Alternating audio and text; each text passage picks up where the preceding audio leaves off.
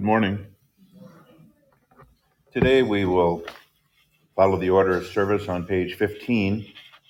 I might point out a couple of things in the bulletin that are a little different this time, just so that you are aware.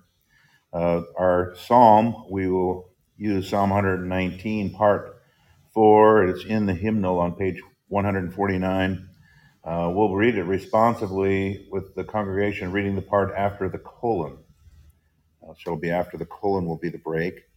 The scripture readings I'm going to read from the Bible today, and would encourage you as much as you wish to bring your Bibles or open one of the church Bibles and follow along there instead of always printing it out in the bulletin. I did include in the bulletin our prayers for the day. Our general prayers, and I would like to ask, I may mention this again later, but I would like to ask that you take this home and pray through these things during the week as well. So I printed them out in the bulletin for you to have to take home. With that, we will begin our worship today, and we begin with hymn 382, Lord, We Confess Our Numerous Faults, hymn 382.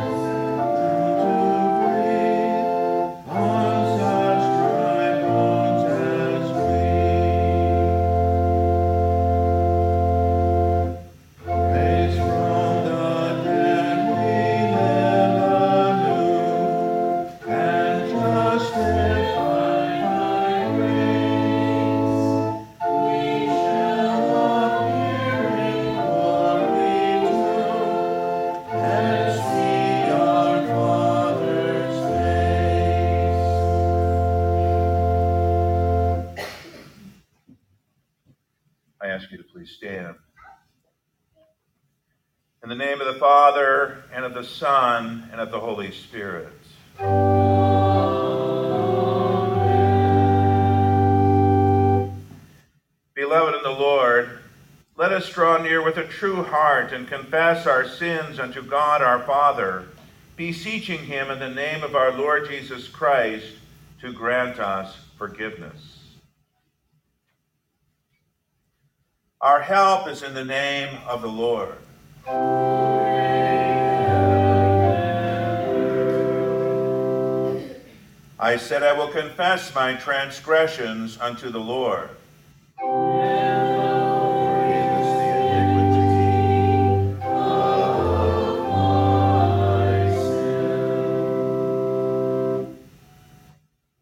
O Almighty God, merciful Father, I, a poor, miserable sinner, confess unto thee all my sins and iniquities, with which I have ever offended thee, and justly deserve thy temporal and eternal punishment. But I am heartily sorry for them, and sincerely repent of them. And I pray thee of thy boundless mercy, and for the sake of the holy, innocent, bitter sufferings and death of thy beloved Son, Jesus Christ, to be gracious and merciful to me, a poor, sinful being.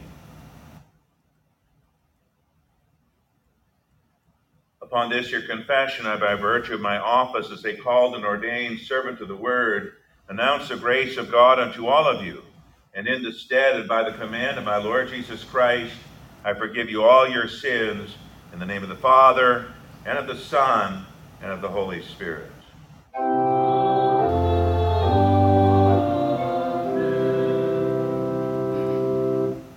Again today we use for our psalm, Psalm 119, the fourth part, which is on page 149.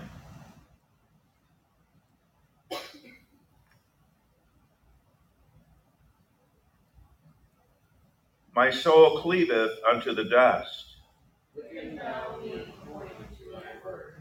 I have declared my ways, and thou heardest me. Teach me thy statutes. Make me to understand the way of thy precepts. So shall I come of thy wondrous works. My soul melteth for heaviness. Strengthen thou me according to thy words. Remove from me the way of lying. And grant me thy law gracious. I have chosen the way of truth. Thy judgments have I made. I have stuck unto thy testimonies. O Lord, put me not to shame. I will run the way of thy commandments. And thou shalt enlarge my heart.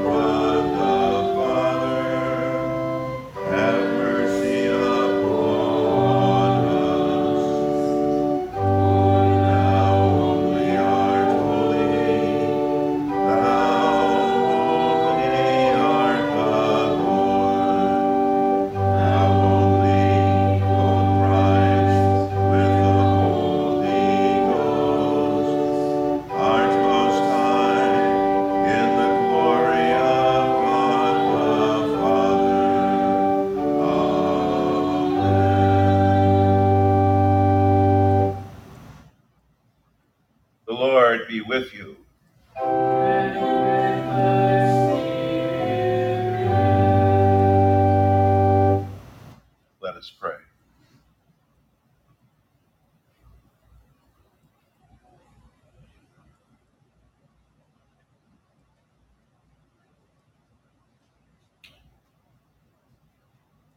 Keep, we beseech thee, O Lord, thy church with thy perpetual mercy, and because the frailty of man without thee cannot but fall, keep us ever by thy help from all things hurtful, and lead us to all things profitable to our salvation. Through Jesus Christ, thy Son, our Lord, who liveth and reigneth with thee in the Holy Ghost, ever one God, world without end. Amen.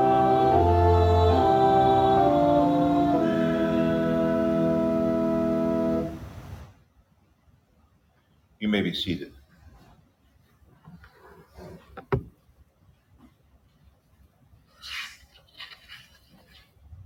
For our catechism lesson today, we continue looking at the office of the keys, and today we discuss excommunication. In question 310, we read, "In what manner is excommunication from the Christian Church to be performed?"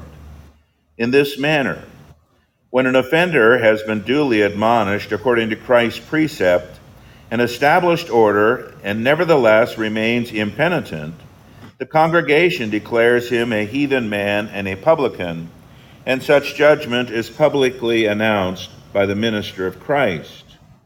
We have examples in 1 Corinthians chapter 5, where St. Paul told the church to put away from yourselves that wicked person.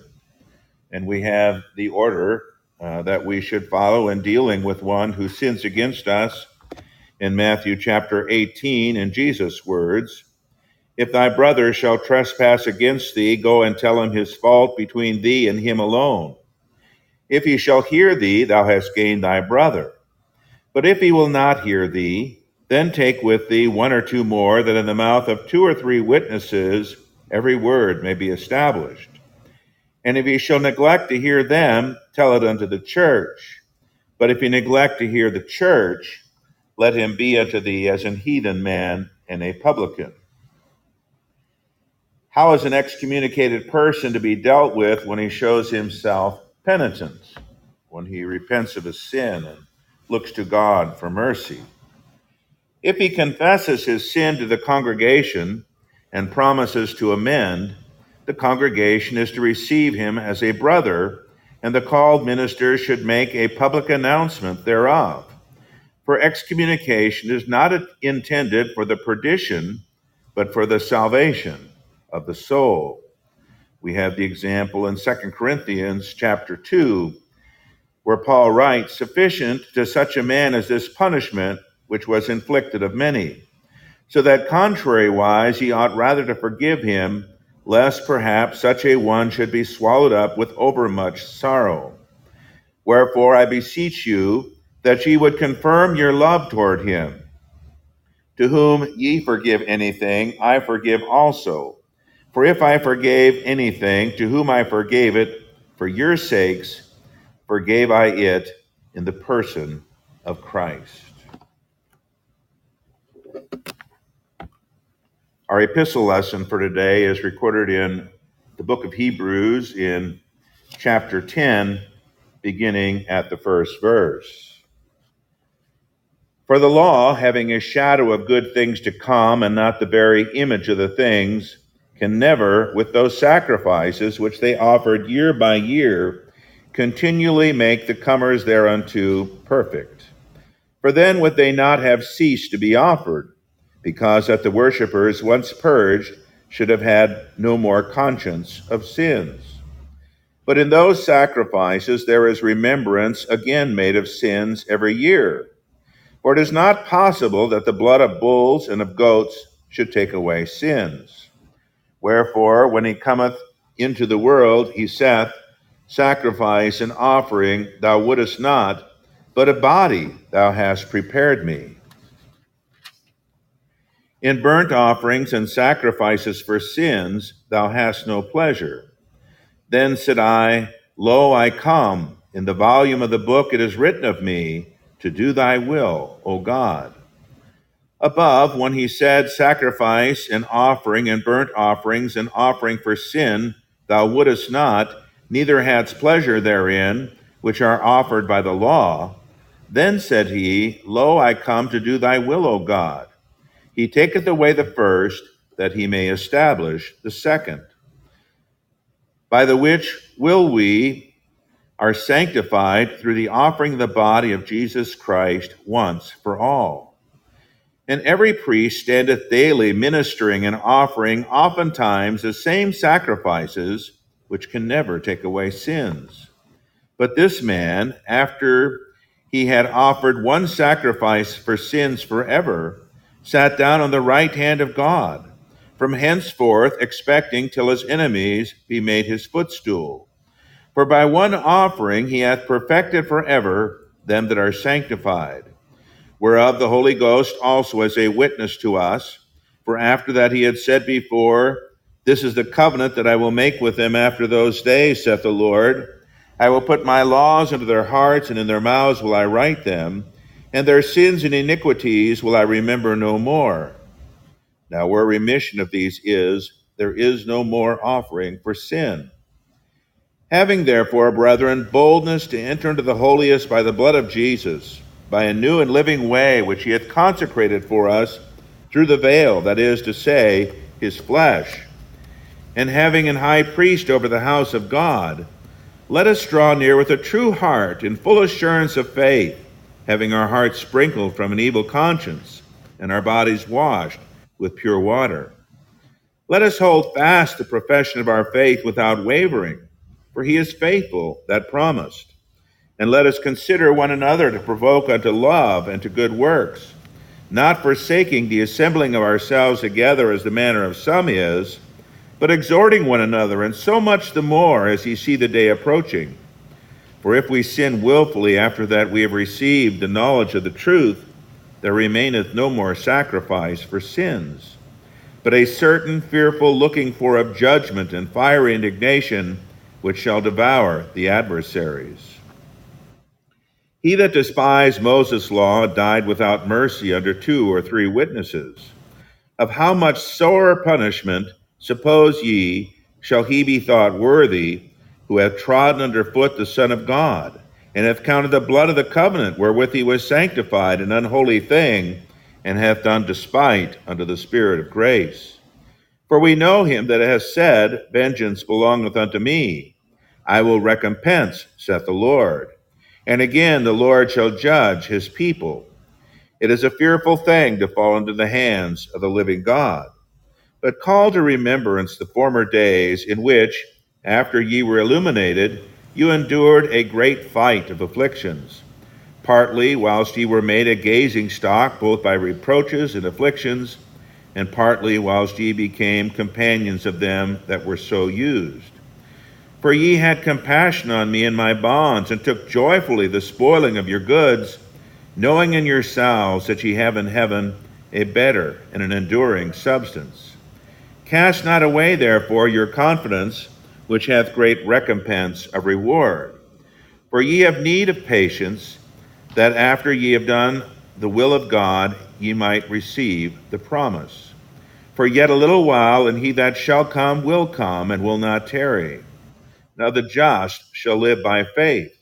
But if any man draw back, my soul shall have no pleasure in him. But we are not of them who draw back unto perdition, but of them that believe to the saving of the soul. Here ends our reading of the epistle. The Holy Gospel appointed for today is recorded in Luke chapter 17, beginning at the 11th verse, and I ask you to please rise.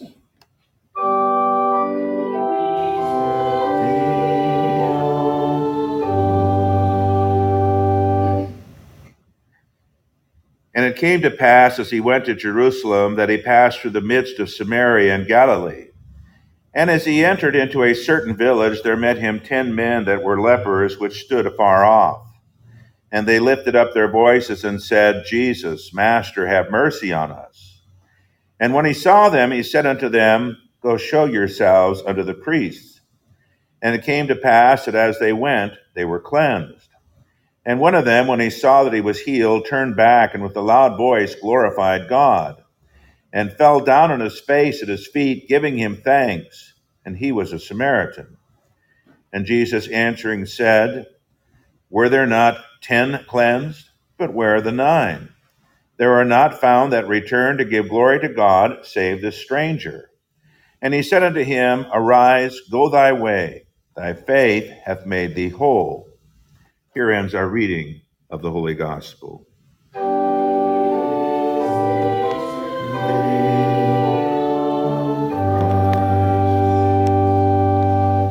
We join in confessing our faith today in the words of the Nicene Creed found on page 22. I believe in one God, the Father Almighty, maker of heaven and earth, and of all things visible and invisible, and in one Lord Jesus Christ, the only begotten Son of God, begotten of his Father before all worlds, God of God, light of light, very God of very God, begotten, not made, being of one substance with the Father, by whom all things were made, who for us men and for our salvation came down from heaven, and was incarnate by the Holy Ghost of the Virgin Mary, and was made man, and was crucified also for us under Pontius Pilate. He suffered and was buried. And the third day he rose again according to the Scriptures, and ascended to heaven, and sitteth on the right hand of the Father. And he shall come again with glory to judge both the quick and the dead, whose kingdom shall have no end. And I believe in the Holy Ghost, the Lord and giver of life, who proceedeth from the Father and the Son, who with the Father and the Son together is worshipped and glorified, who spake by the prophets. And I believe one holy Christian apostolic church. I acknowledge one baptism for the remission of sins, and I look for the resurrection of the dead and the life of the world to come. Amen. You may be seated. We continue our worship by singing hymn 372, Through Jesus' Blood and Merit.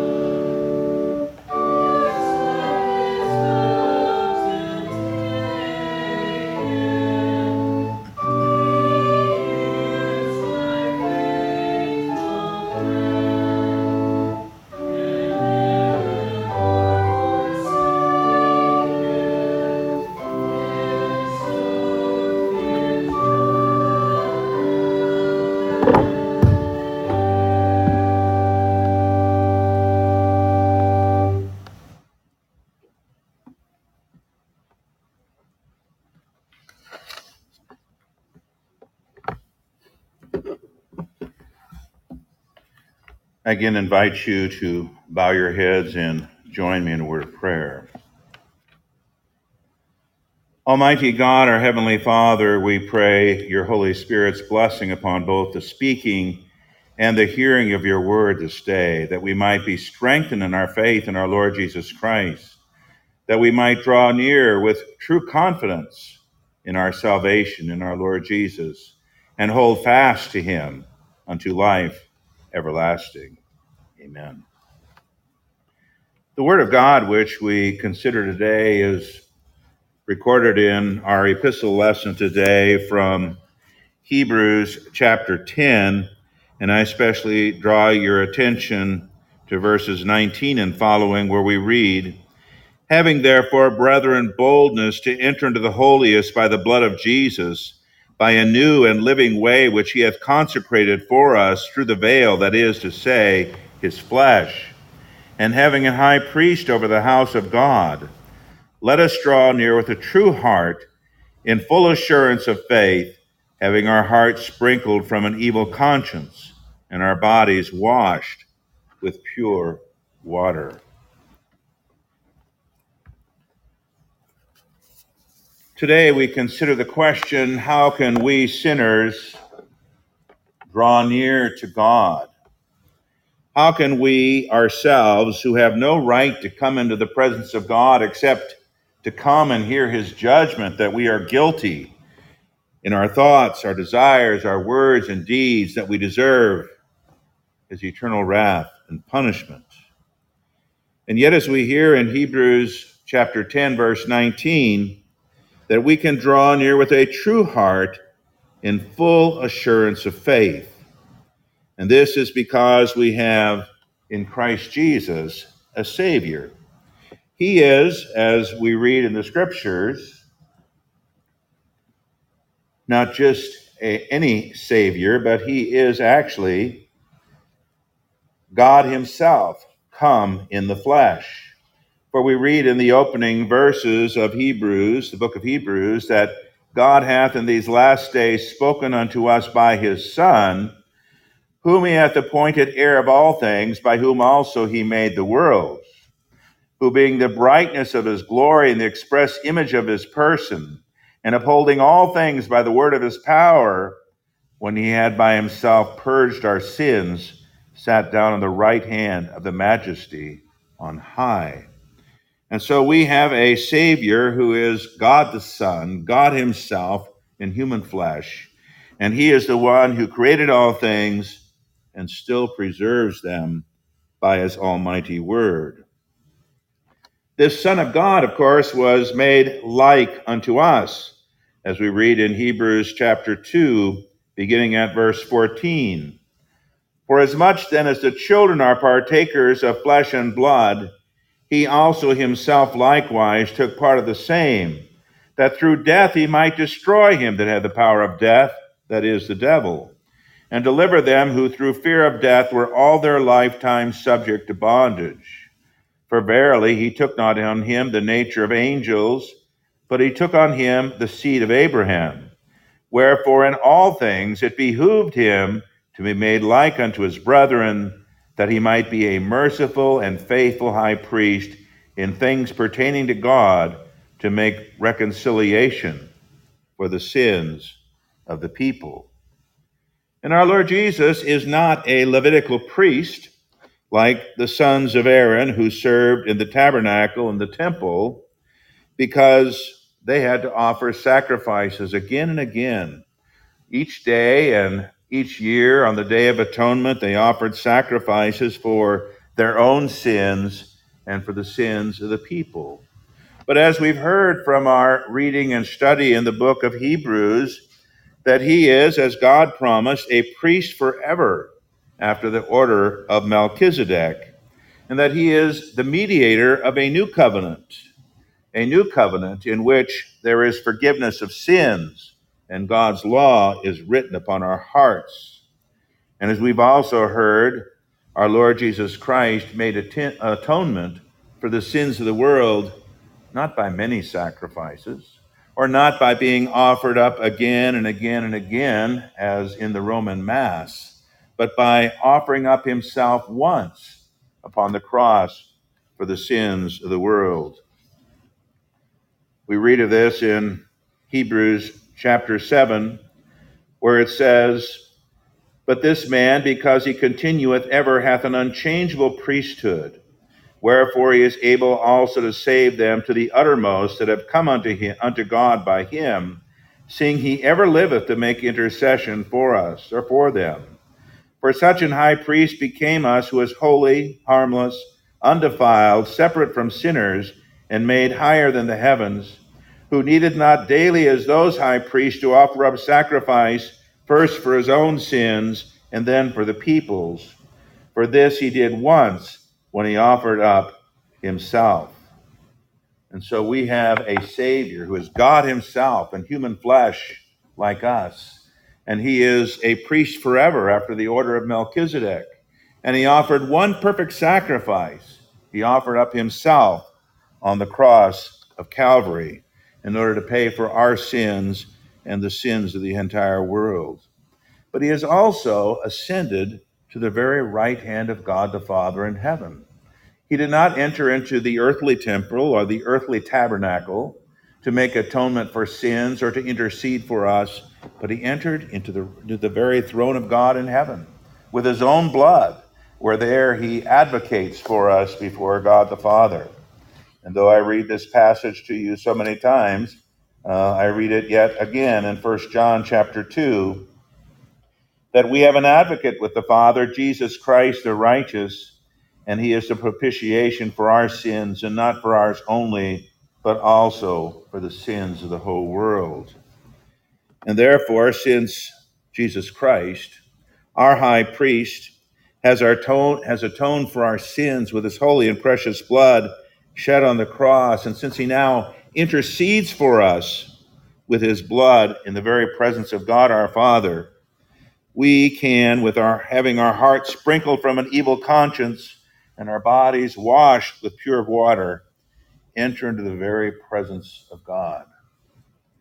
As we read in our text today, that we can draw near with a true heart and full assurance of faith, having our hearts sprinkled from an evil conscience and our bodies washed with pure water. Of course, in the Old Testament, the priests, when they served, had to cleanse things by washing them. Even the priest had to bathe before he entered into the tabernacle to offer sacrifices or to burn incense. And we are made priests unto God to offer up our worship and praise, but we have our sins purified and cleansed through the waters of baptism. When we are baptized into Christ, we put on Christ, and his blood cleanses us from all sin, so that we are pure and righteous in his eyes. And for that reason, we can draw near with a true heart, full assurance of faith, because our sins have been washed away. And our text goes on to tell us that we are to hold fast the profession of our faith without wavering, for he is faithful that promised. We can hold fast to our profession of faith because God himself made the promise. And of course, it is impossible for God to lie. And that promise was sealed to us by the shedding of Jesus' blood, which has established this new covenant in which we who are baptized have forgiveness for all our sins and a place in God's everlasting kingdom. Our text tells us that we should not only hold fast the profession of our faith, but we should consider one another to provoke unto love and to good works, not forsaking the assembling of ourselves together as the manner of some is, but exhorting one another, and so much the more as ye see the day approaching. And so we gather together in order to encourage each other in the true and saving faith. I've heard many people say, well, I don't go to church because I don't get anything out of it. Well, that's not the only reason to go to church. We go to church, of course, to worship God and hear his word. If we don't get anything out of it, either we're going to the wrong church and nothing is being offered, or we're not receiving in faith all the blessings that God promises and offers and gives to us through his life-giving word. But we also go to church in order to encourage our fellow believers. We join together to exhort and build each other up in the word, and where a believer strays or is weak, to admonish that they might repent of their sins and look to Christ, to pray for each other and to look out for each other, because there's a grave danger that we could turn away from our Lord Jesus Christ, that we could turn away from this new covenant. And that's why the warning in verse 26 and following, for if we sin willfully after that we receive the knowledge of the truth, there remaineth no more sacrifice for sins, but a certain fearful looking for of judgment and fiery indignation, which shall devour the adversaries. And here, of course, sinning willfully is not at one time we choose to sin, but what it's saying is if we willfully turn back into sin, we willfully turn away from Christ and we determine that we're going to go and do what we please and we continue in that, there is no more sacrifice for sins, because if we reject Christ, what hope is there? If we turn away from Christ, there is no hope of salvation. And so it tells us that he that despised Moses' law died without mercy under 2 or 3 witnesses, and of how much sorer or greater punishment, suppose ye, shall he be thought worthy who hath trodden underfoot the Son of God, and hath counted the blood of the covenant wherewith he was sanctified an unholy thing, and hath done despite unto the Spirit of grace. And so when we willfully continue on in sin, impenitent, we are counting the blood which Jesus shed for us on the cross as a common thing. And many people do look at it this way. So I can sin and I can just go and tell God I'm sorry later and God will forgive me. And they go on willfully on in their sinful ways, impenitent. They count Jesus' sacrifice as worthless, and they abuse it. And so there is a warning to us as it brings out, the punishment that will come upon those who turn away. And, of course, this is spoken of elsewhere in the Scripture when it talks about, that those who turn back into sin are like, a sow that is washed, or a pig that is washed, returning to its wallowing in the mire, and a dog that vomits, returning to its vomit and eating the same thing that made it sick. Also, by continuing in sin, as it says here, we do despite unto the Spirit of grace. The Spirit of grace seeks to strengthen us and keep us in the true faith. The Spirit of grace uses God's word to reveal our sins and then to point us to Christ and to offer and to give us forgiveness through faith in Jesus' name. And when we continue in sin, we are refusing to listen to God's Holy Spirit. And at some point, that may lead to being hardened in sin and unbelief, meaning there is no hope of repentance and salvation. And so as it says here, it is a fearful thing to fall into the hands of the living God. I always want to say St. Paul, but we don't know for sure St. Paul wrote the book of Hebrews. It has a lot of marks of St. Paul's writings. But call to remember, the writer to the Hebrews says, but call to remembrance the former days in which, after ye were illuminated, you endured a great fight of afflictions, partly, whilst you were made a gazing stock, both by reproaches and afflictions, and partly, whilst ye became companions of them that were so used. And so when they came to faith in Christ, many of them were abused and persecuted, and some were abused and persecuted simply because they stood with those who were being abused and persecuted. And Paul even mentions an example in verse 34, or the writer to the Hebrews, I should say, for ye had compassion of me in my bonds, and took joyfully the spoiling of your goods, knowing in yourselves that ye have in heaven a better and an enduring substance.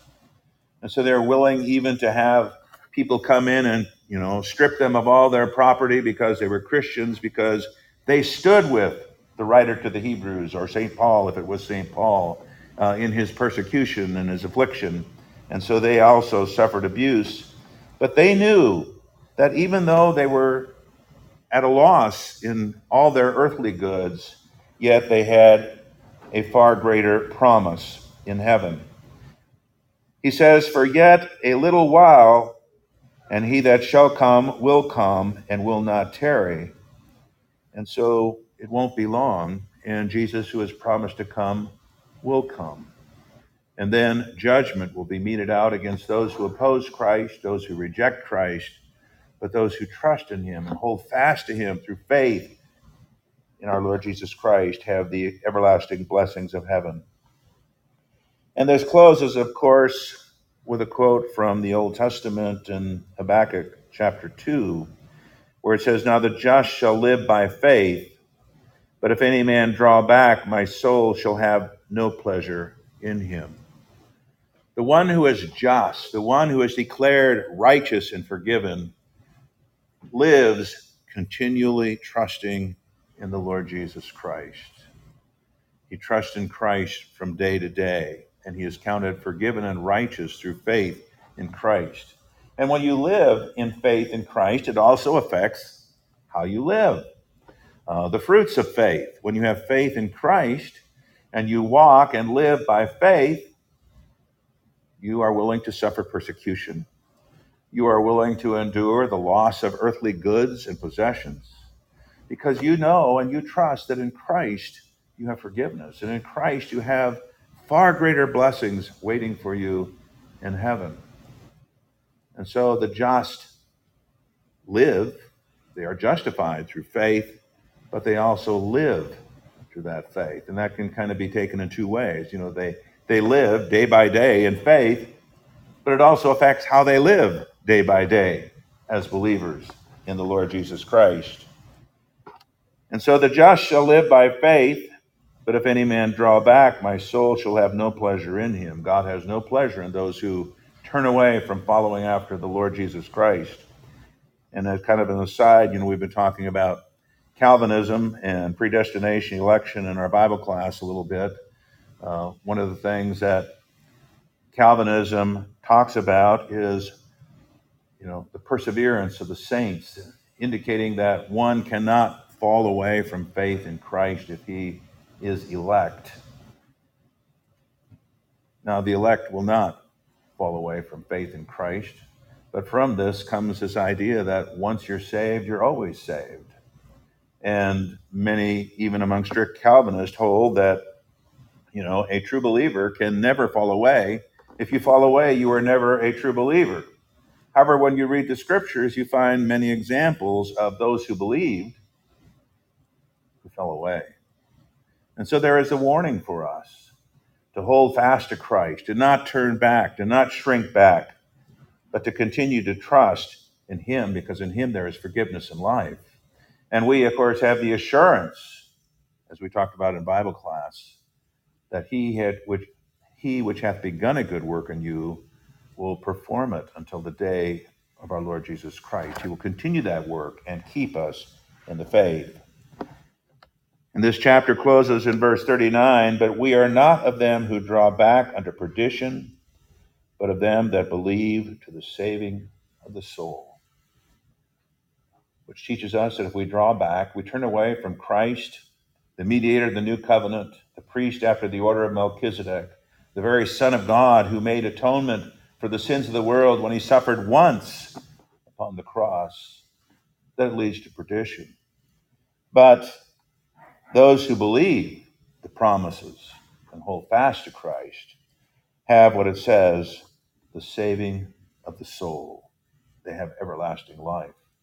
God grant that none of us turn back, but that we all hold fast to Christ as our high priest, who has redeemed us, made atonement for our sins, who intercedes for us, who gives us his Holy Spirit, who keeps us in the faith unto life everlasting. Amen. I ask you to please stand. The peace of God, which passeth all understanding, keep your hearts and minds through Christ Jesus.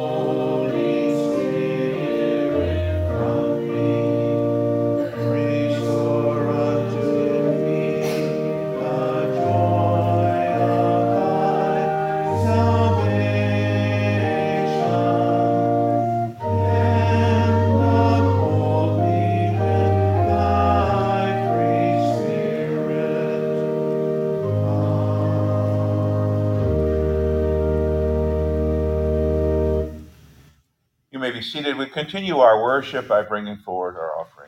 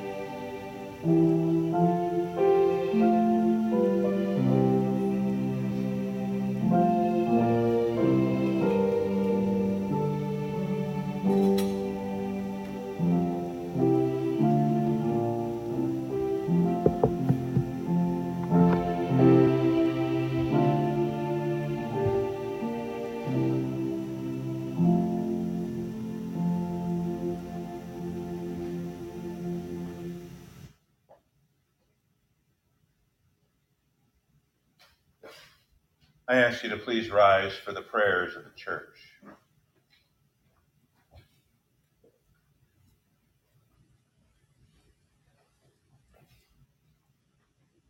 O gracious Father in heaven, we are unworthy sinners and undeserving of your love and mercy. We have sinned against your commandments and failed to seek you with all our hearts and souls. Draw us deeper into your life-giving word. Move us to read and study our Bibles daily and to come before you with our petitions and praises. By your Holy Spirit's gracious working through your word, move us to repent of our sins and look to the shed blood of Christ Jesus for the forgiveness of all our sins and the strength to amend and live our lives to your glory. Keep us from being overcome by our sinful inclinations and preserve us in the true and saving faith unto life everlasting. Lord, in your mercy. O Christ Jesus, eternal Son of God and our only Savior, you came into this world and shed your holy and precious blood on the cross for the sins of all mankind. And you have commanded us to go into all the world and preach your saving gospel to every creature. Give us boldness to speak of you to our friends and neighbors. Raise up men to preach and teach your word faithfully, and to go into all the world with the message of forgiveness and life through faith in your name. Bless the work of our pastors and the work of faithful pastors and missionaries everywhere, so that those living in darkness might see the light, repent of their sins, and look to you and your cross for pardon and forgiveness. Lord, in your mercy. O Holy Spirit, through the preaching of your word and through the administration of your sacraments, you have raised us up from spiritual darkness and death and given us faith and life in the redemption accomplished by Christ Jesus, our Savior. Do not forsake us because of our failures to follow your guidance and listen to the teaching of your word. Be patient with us and graciously move us to repent of our sins and look in faith to our Savior for mercy. Teach us from your word, strengthen and keep us in the true and saving faith. Lord, in your mercy.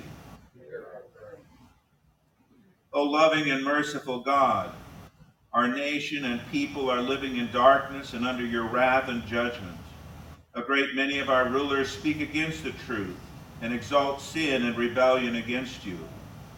Open the eyes and ears of our people and rulers, that they might see and hear the truth of your word, repent of their evil deeds, and fall down at the feet of Jesus, pleading for pardon and forgiveness, and then seek to walk in your ways, that your judgment may be turned away, and your eternal wrath against us be averted. Lord, in your mercy. O source of all strength and power, our congregation is small and weak. We are powerless in our efforts to reach the lost to strengthen the weak in faith, and to carry out the work you have called us to do in this world. Give us the strength to put on the armor of God and to arm ourselves with the sword of the Spirit and bear witness to Christ in this dark and dying world.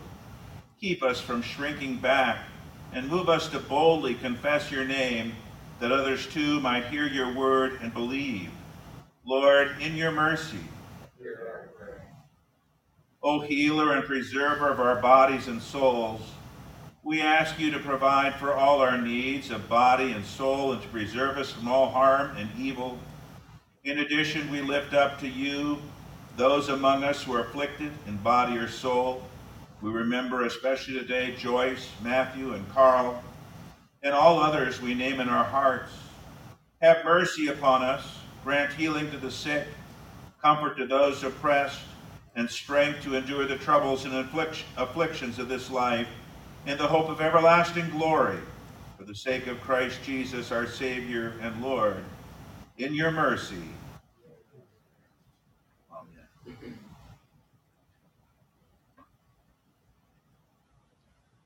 You may be seated. We continue by singing our next hymn, hymn number 312, Lord Jesus Christ, Thou Living Bread.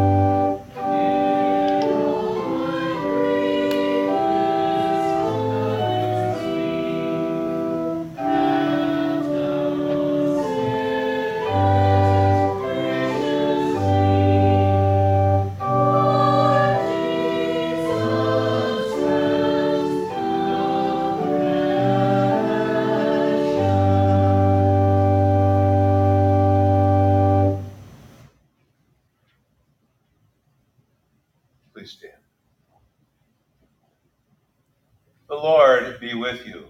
And lift up your hearts.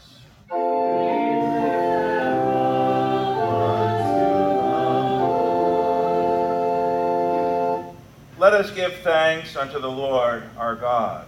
It is meet and right so to do. It is truly meet, right, and salutary that we should at all times and in all places give thanks unto thee, O Lord, Holy Father, Almighty, everlasting God. Therefore with angels and archangels and with all the company of heaven, we laud and magnify thy glorious name, evermore praising thee and saying, Holy, holy, holy, Lord God, Most High, and wonderful of thy glory.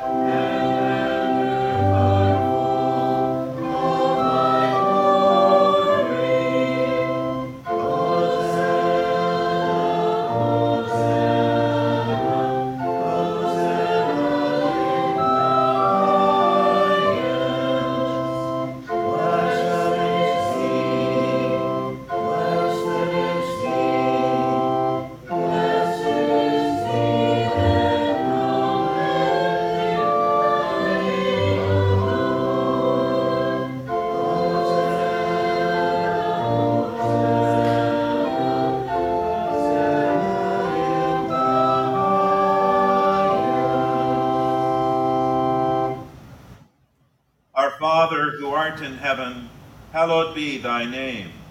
Thy kingdom come, thy will be done on earth as it is in heaven. Give us this day our daily bread, and forgive us our trespasses, as we forgive those who trespass against us. And lead us not into temptation, but deliver us from evil.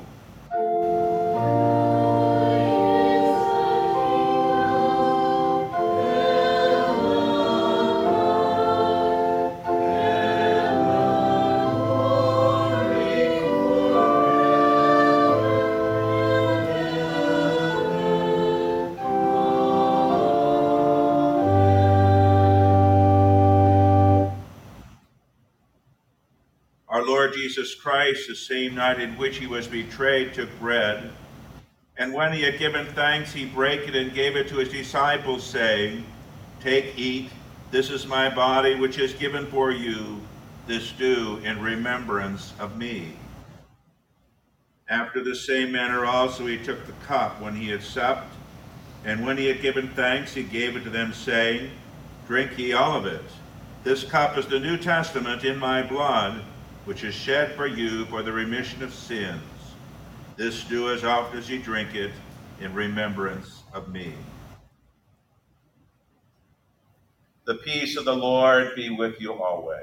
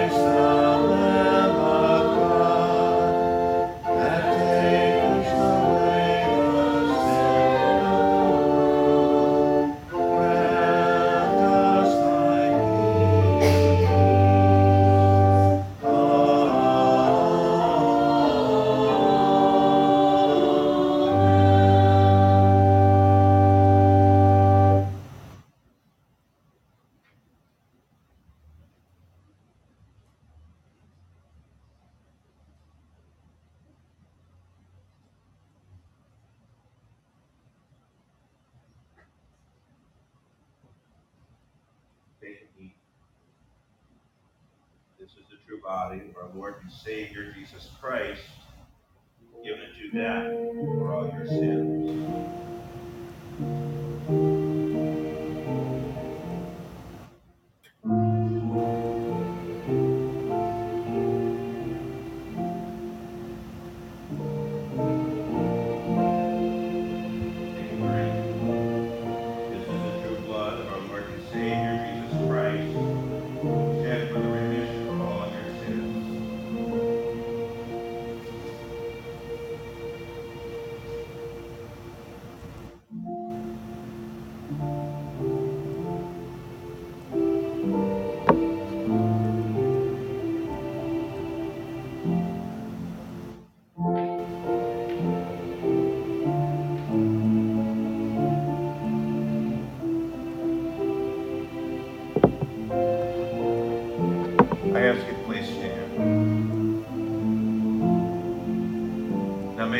Body and precious blood of our Lord and Savior Jesus Christ, strengthen and preserve you in the true faith unto life everlasting. Depart in peace, be of good cheer, your sins are forgiven you for Jesus' sake.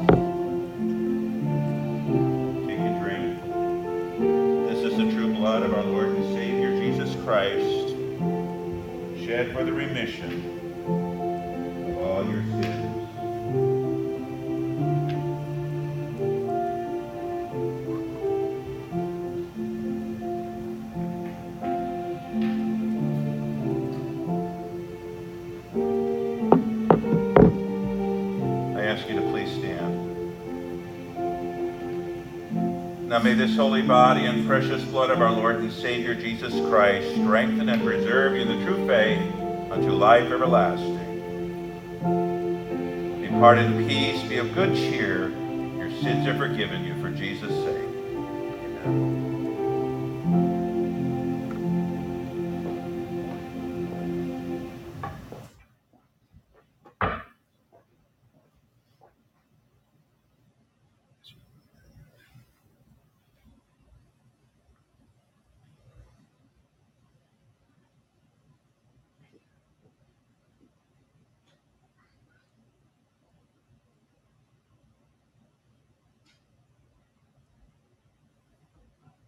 Take, eat. This is the true body of our Lord and Savior, Jesus Christ, given into death for all of your sins. And may God bless you and keep you in his baptismal grace.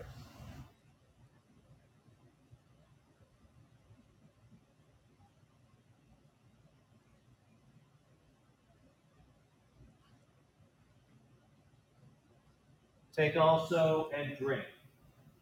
This is the true blood of our Lord and Savior, Jesus Christ, poured out for you for the full and free forgiveness of all of your sins.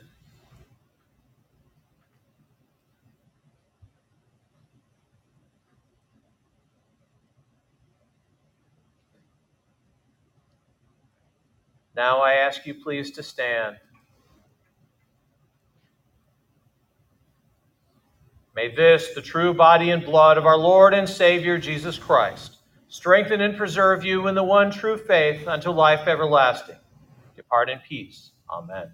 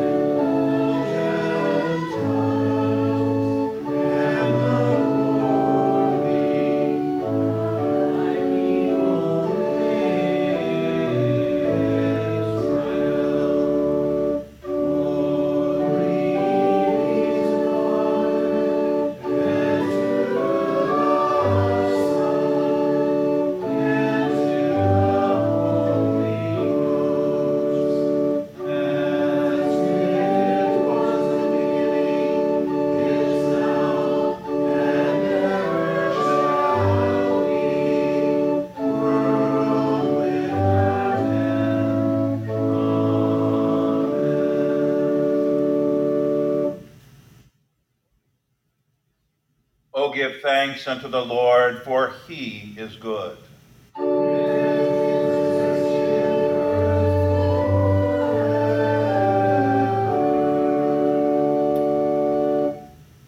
We give thanks to thee, Almighty God, that thou hast refreshed us through this salutary gift. And we beseech thee that of thy mercy thou wouldst strengthen us through the same, in faith toward thee, and in fervent love toward one another. Through Jesus Christ our Lord, who liveth and reigneth with thee in the Holy Ghost, ever one God, world without end.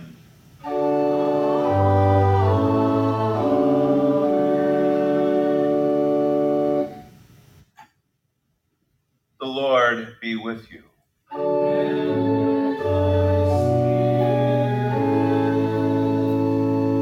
Bless we the Lord.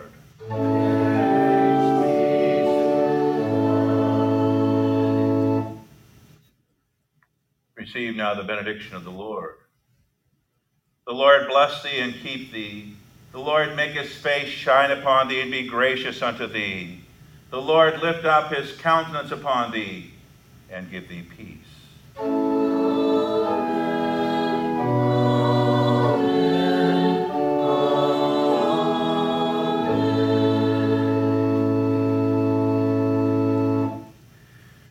Be seated. We close by singing hymn 38, The Lord My God Be Praised.